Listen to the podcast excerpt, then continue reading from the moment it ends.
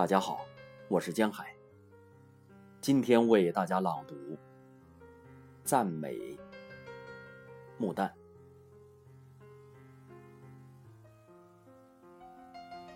走不尽的山峦和起伏，河流和草原，数不尽的秘密的村庄、鸡鸣和狗吠。连接在原始荒凉的亚洲的土地上，在野草的茫茫中呼啸着干燥的风，在低压的暗云下唱着单调的东流的水，在忧郁的森林里，有无数埋藏的年代。他们静静地和我拥抱，说不尽的故事是说不尽的灾难。沉默的是爱情，是在天空飞翔的鹰群，是干枯的眼睛，期待着泉涌的热泪。当不移的灰色的行列。在遥远的天际爬行，我有太多的话语，太悠久的感情。我要以荒凉的沙漠、坎坷的小路、骡子车；我要以草子船、漫山的野花、阴雨的天气。我要以一切拥抱你，你，我到处看见的人民呐，在耻辱里生活的人民，佝偻的人民，我要以带血的手和你们一一拥抱，因为一个民族。已经起来。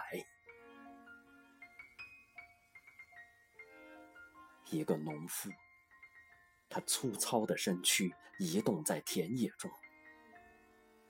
他是一个女人的孩子，许多孩子的父亲。多少朝代在他的身边升起，又降落了。而把希望和失望压在他的身上，而他永远无言地跟在篱后旋转，翻起同样的泥土，溶解过他祖先的，是同样的受难的形象，凝固在路旁。在大路上，多少次愉快的歌声流过去了，多少次跟来的是临到他的忧患。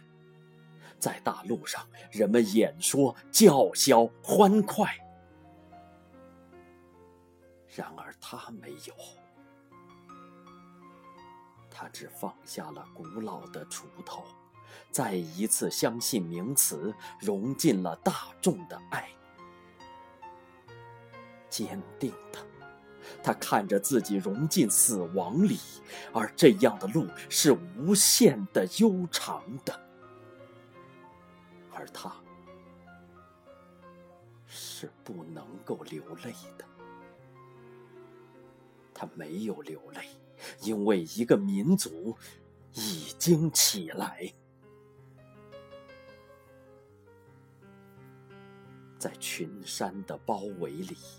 在蔚蓝的天空下，在春天和秋天经过他家园的时候，在幽深的谷里隐藏着最含蓄的悲哀。一个老妇期待着孩子，许多孩子期待着饥饿，而又在饥饿里忍耐。在路旁，仍是那聚集着黑暗的茅屋。一样的是不可知的恐惧，一样的是大自然中那侵蚀着生活的泥土。而他走去了，从不回头诅咒。为了他，我要拥抱每一个人；为了他，我失去了拥抱的安慰。因为他，我们是不能给予幸福的。痛哭吧，让我们在他的身上痛哭吧，因为一个民族。已经起来，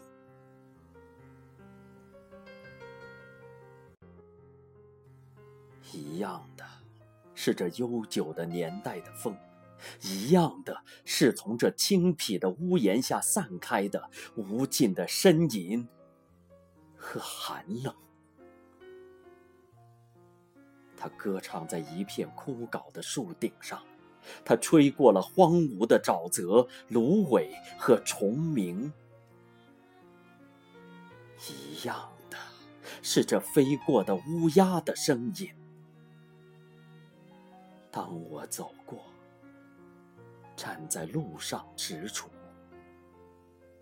我直处着，是为了多年耻辱的历史，仍在这广大的山河中等待。